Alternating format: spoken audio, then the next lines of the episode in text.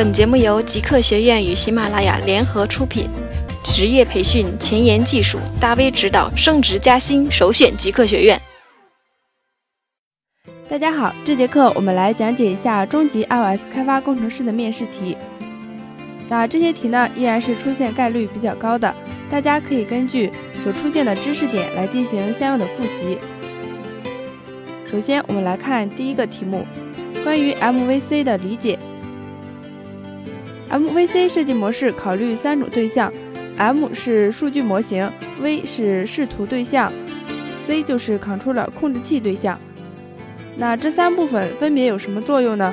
数据模型主要是用来负责存储、定义、操作数据；视图就是展示数据给用户和用户进行操作交互。那控制器呢，就是数据模型和视图之间的协调者。控制获取数据，将数据交给视图去展示。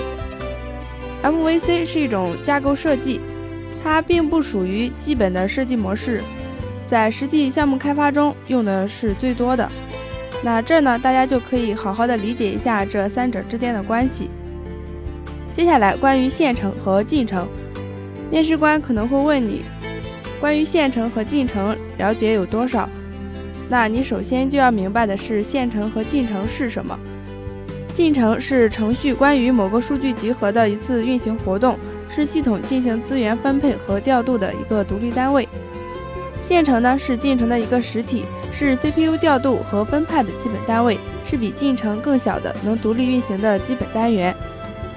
线程自己基本上不拥有系统资源，只拥有一点在运行中必不可少的资源。一个线程可以创建和撤销另一个线程。首先要明确这两者之间的概念，可以简单的说一下。那接下来就是它们之间的关系和区别。首先是线程和进程的关系。一个线程只能属于一个进程，而一个进程可以有多个线程，也就是我们所说的多线程。但是要至少有一个线程。资源呢是分配给进程的。同一进程中的所有线程可以共享这些资源。第三点，线程在执行过程中需要协作同步。那不同进程的线程间利用消息通信的办法来实现同步。真正在处理机上运行的是线程。线程是指进程内的一个可执行单元，也是进程内的可调度实体。这是它们之间的关系。接下来就是线程和进程的区别。从调度这方面来说。线程作为调度和分配的基本单元，而进程是作为拥有资源的基本单元，也就是系统是根据进程来分配资源的。从并发性上来说，进程之间可以并发执行，同一个进程的多个线程之间也可以并发执行。拥有的资源方面来说，进程是拥有资源的一个独立单位，线程不拥有系统资源，但是可以访问隶属于进程的资源。从系统开销的角度来说，创建或者撤销进程的开销比较大，因为在创建或撤销进程的时候，系统需要分配或者是回收资源，所以说系统的开销会比较大。进程有独立的地址空间，进程崩溃之后，在保护模式下不会对其他的进程产生影响，而线程呢，只是一个进程中的不同的执行路径，它没有独立的地址空间。所以，一个线程死掉就等于整个进程死掉。所以，多进程的程序要比多线程的程序健壮，但是在进程切换的时候，耗费的资源会比较大，效率也比较差。这是线程和进程的简单的介绍。关于进程这方面，还有类似的题目，比如说进程的同步机制，有原子操作、信号量机制、自旋锁、分布式系统等。只需要举几个简单的例子就可以了，但是你自己也要理解进程的同步机制，比如说什么是原子操作，什么是信号量机制，这些呢大家可以自己去查一下资料。然后是进程死锁的原因，造成进程死锁是由于资源竞争以及进程推进顺序非法。产生死锁的四个必要条件：互斥、请求保持、不可剥夺、环路。死锁的处理策略。有鸵鸟策略、预防策略、检测与解除死锁，而这些知识呢，在操作系统当中，我们或多或少的都应该了解过。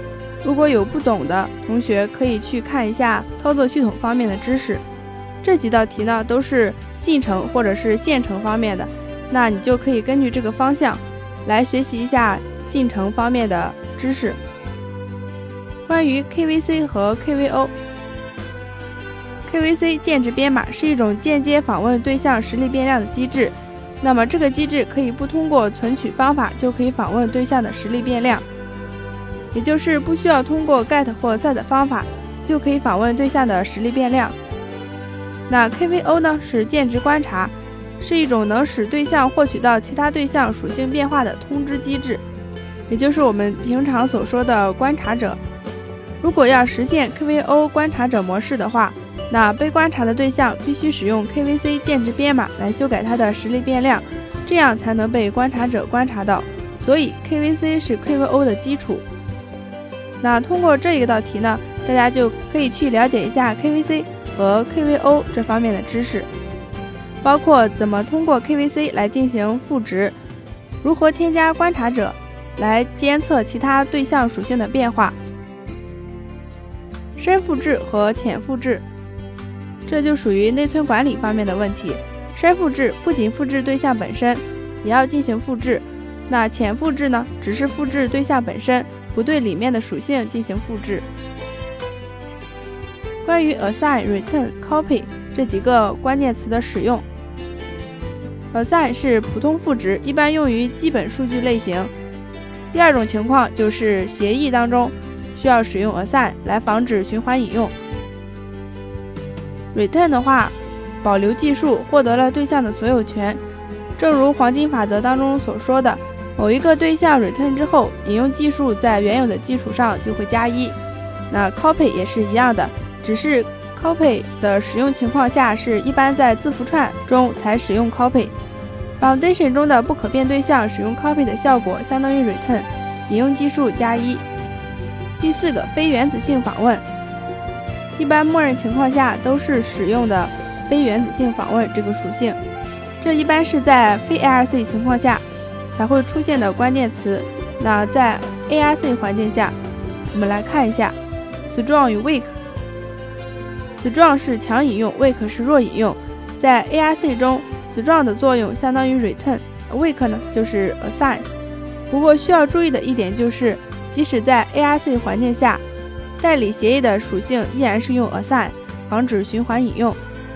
unsafe 与 weak 功能一样，区别在于，当指向的对象销毁之后，weak 会将变量置为 nil，防止调用野指针，所以使用 weak 是比较安全的。ARC 存在内存泄漏吗？循环引用就会导致内存泄漏，而造成循环引用可能的情况是协议或者是 block 的使用。Objective C 对象与 Call Foundation 类之间桥接的时候，管理不当也会产生内存泄漏。那这几道题目呢，都是内存管理的，这是面试当中问的比较多的一道题目。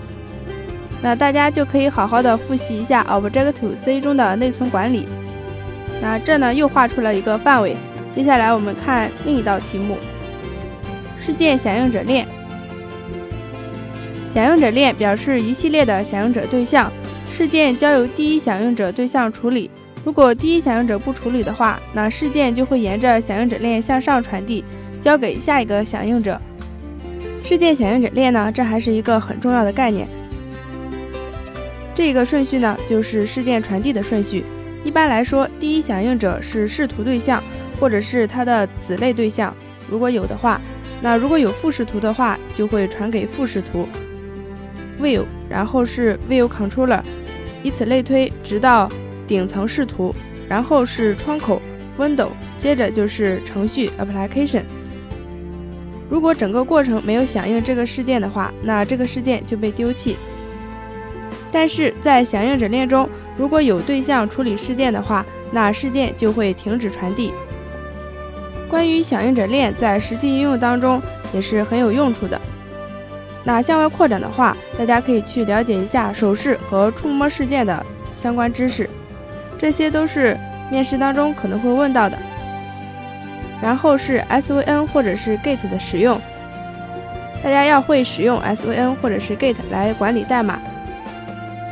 关于打包静态库的流程和 APP 发布的上架流程，这也是面试当中可能会问到的，有很多这方面的资料，大家去看一下，了解一下大体的顺序。当面试的时候被问到的时候，不至于说不出来。最后就是 Storyboard 的使用，在课程当中，我们也讲过关于 Storyboard 的知识，大家可以根据我们所说的这些概率比较高的问题向外扩展。其实最重要的就是在面试过程中能够清晰地表达出自己对这个问题的看法。我们刚才讲过的那些答案，并不需要全部都背下来。